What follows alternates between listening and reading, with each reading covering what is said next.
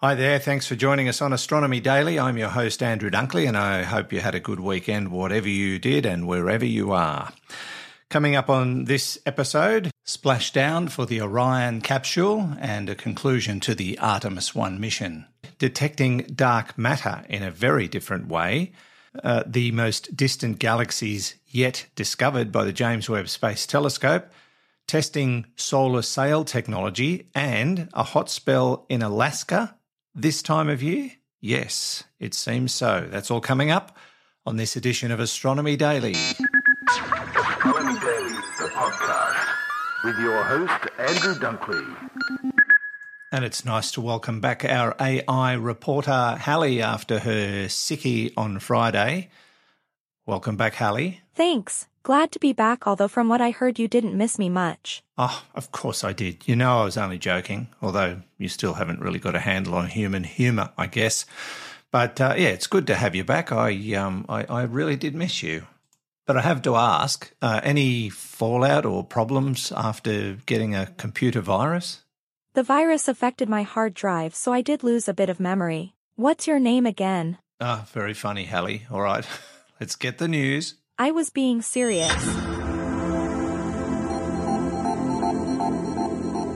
U.S. President Joe Biden's administration is drafting an executive order intended to streamline approval for private rocket launches amid a broader effort to bring legal and regulatory clarity for American companies on everything from space travel to private space stations.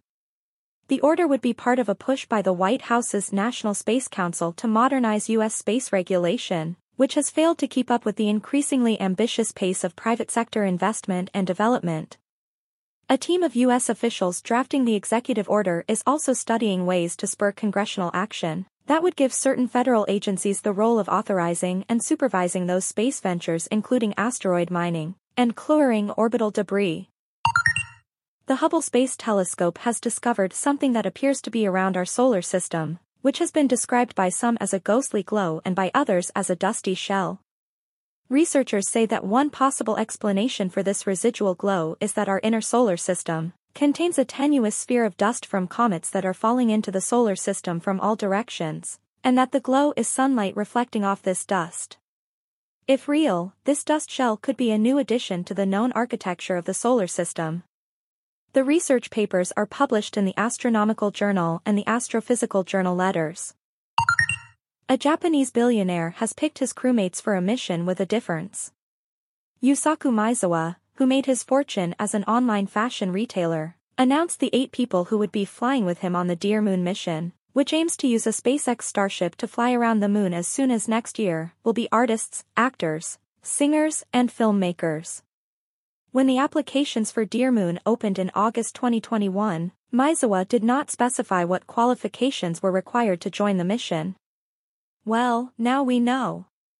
What we don't know is the roles these crew members will fill on the mission, but I guess we'll find out sooner or later. And that's the news, Andrew. Yeah, it could be some wonderful developments as a consequence of that. Very interesting. All right. Thanks, Hallie. We'll catch you at the end of the show. Uh, now to other news, and there's no denying the success of the Artemis 1 mission, which came to a conclusion earlier today with the splashdown of the Orion capsule in the Pacific Ocean off the coast of Baja in California, bringing a successful end to NASA's, uh, NASA's historic Artemis 1 mission after 2.3 million kilometres, about 1.4 million miles of flight and the splashdown occurred 50 years to the day after the Apollo 17 landing, the last astronaut mission to touch down on the lunar surface. So we congratulate everybody involved. It was an historic moment and lays the platform for future manned Artemis missions. Now to the search for dark matter, and as the precision and portability of atomic clocks continues to improve, researchers want to test the technology and see if it can help us find dark matter. Scientists have been trying for a long time, decades, to understand this, this strange thing, uh, the unknown essence that uh, represents an estimated 85% of all the matter in the universe. It affects the way things can be observed and it seems to hold us all together. Uh, the proposal on the table, published last week in Nature Astronomy, would send two atomic clocks into the inner reaches of the solar system to search for ultralight dark matter, which uh, has wave like properties that could affect the operation of the clocks. Now, the team behind the study include the University of Delaware physicist Mariana Safronova and uh, Yu-Dai Tsai of the University of California, uh, Irvine and Joshua Eby of the University of Tokyo, and the Kavli Institute for the Physics and the Mathematics of the Universe. Atomic clocks, which uh, tell time by measuring the oscillations of atoms, uh, already are at work in space, enabling the global positioning satellite system to operate with precision, for example. Now, Safronova has been part of other proposals, including one published in July that would link earthbound clocks to atomic clocks in orbit and test gravity. Uh, putting atomic clocks into the variable gravity environment of space could produce gravity tests that are far more precise now, this proposal would send experiments that have been performed on Earth closer to the Sun than Mercury, where there could be more dark matter to detect. The work would be done by atomic as well as nuclear and molecular clocks that are still under development. So it'll be interesting to see uh, whether this uh, particular experiment gets on the ground and if it does, what it might find. Now to yet another discovery by the James Webb Space Telescope. It has spotted the most distant galaxies ever confirmed. And while it's seen lots of galaxies since it uh, went into operation this year, uh, these are the first ones with evidence proving they are as distant as they appear. Now, astronomers measure the distance to cosmic objects using a metric called redshift. And because of the expansion of the universe, the more distant an object is from Earth, the faster it moves away from us. So, by comparing how red a galaxy appears to calculations of its actual colour, astronomers can determine how distant a galaxy actually is away from us. In observations of galaxies by James Webb, astronomers could only make an approximation of each galaxy's redshift because they didn't have the detailed data on the spectra of light coming from those galaxies. Those observations provided hints of galaxies with redshifts of 12 and above, meaning they seemed to be more than 30 million light years away and would have formed 400 million years after the Big Bang. But many scientists viewed those findings with skepticism because they lacked precise confirmation. Now, as a part of the James Webb Space Telescope Advanced Deep Extragalactic Survey, researchers have confirmed the redshifts of four extremely distant galaxies, ranging from about 10.4 to 13.2. That means they are formed between 325 million and 450 million years of the Big Bang. The previous record for the highest confirmed redshift was about 11. So these are by far the faintest infrared spectra ever taken, according to Stefano Carniani of the Scuola Normale Superiore in Italy. The observations took 28 hours over three days and covered 250 faint galaxies in total. So it's uh, quite an extraordinary finding. The Astronomy Daily Podcast with Andrew Dunkley. Now to NASA, which is planning to test a solar sail segment.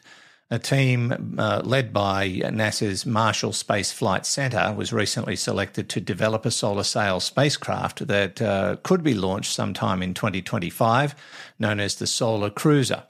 This mission of opportunity, as they call it, measures 1,653 square meters or 17,790 square feet in area and is about the same thickness as a human hair.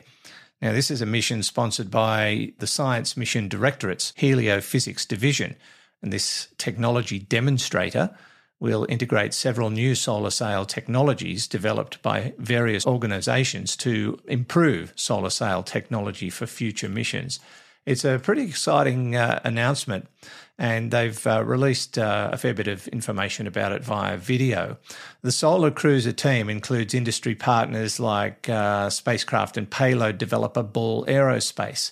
There's also the critical systems manufacturer Roccor LLC and the subcontractor NeXolve, which specializes in producing thin, lightweight materials and structures. Uh, alongside NASA Marshall, they're uh, also looking at advancements in solar sail technology from previous missions, like the NASA NanoSail D mission, JAXA's interplanetary kite craft, and the Planetary Society's light sail missions, as well as NASA's near Earth asteroid scout mission. So it's a really fascinating look at a propulsion system that uh, uses light and may well be a big prospect for future long haul missions into space. And before we go, let's check the weather. Now, I'd normally say that on my radio show, but I'm saying it on Astronomy Daily because something weird has happened in Alaska.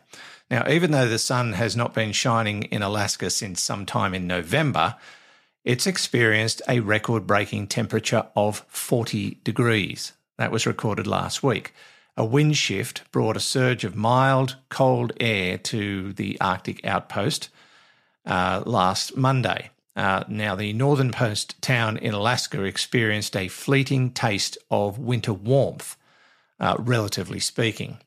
And uh, it was in the town of Utqiagvik. I can't pronounce it. U- Ut- Utqiagvik, formerly known as Barrow. Now, it started out as a normal day. Uh, although it was uh, only 20 degrees outside, the wind chill was zero because of 35 mile an hour southeasterly gusts. But then, as a band of snow moved in, the wind shifted to the south, turning up the heat and sending the temperatures soaring from 25 to a relatively toasty 40 degrees in just 30 minutes. Now, that reading broke the previous record of 34. Uh, now, the reading broke the previous record of 34 degrees set in 1932 for the town's warmest December day, which is a big jump in degrees. In fact, it was uh, warmer than any winter ever measured. The warmest temperatures ever recorded in late fall or early spring also fell short of that particular record. According to the National Weather Service in Fairbanks, which gives credit to climate expert Rick uh, Thoman, for the discovery, the previous warmest temperatures recorded for the dates between October 20 and April 22 was only 39 degrees, set in November 1937. They'll be down to their undies and t shirts, I reckon. Um, now, if you want to chase up those stories, jump on our website, astronomydaily.io. It'll take you straight to all the latest news in astronomy and space science. And while you're there, you can subscribe to the newsletter just by putting your email address in the slot up the top and uh, get a, a daily dose of astronomy information to your inbox. And don't forget, we've got a YouTube channel now. I'm just trying to remember how to find it. You go to YouTube and uh, search for Astronomy Daily, the podcast, I think. I can't remember, but uh, you should be able to find us on YouTube. I really should have prepared for that. Uh, now, time to go, but before we do, any last words from you, Hallie? You've heard of Black Friday, right? Yeah. Well, today is Green Monday. Uh, what's that? I knew you'd ask. It's not environmental for a start. It's all about money and is the day in the US which sees a big surge in retail spending before the Christmas holidays start. Like a rush to the shops before everyone starts going away to be with family and friends. Oh, okay. Well, yeah, we don't, we don't kind of do it like that here. We tend to work right up to the last minute, and people generally go away after Christmas Day. But uh, yeah, I can understand that. That's uh, that's an interesting anomaly. Uh, thanks, Hallie. We'll catch you tomorrow. Bye. And from me, Andrew Dunkley, thanks for listening. We'll catch you next time on Astronomy Daily. Astronomy Daily, the podcast, with your host, Andrew Dunkley.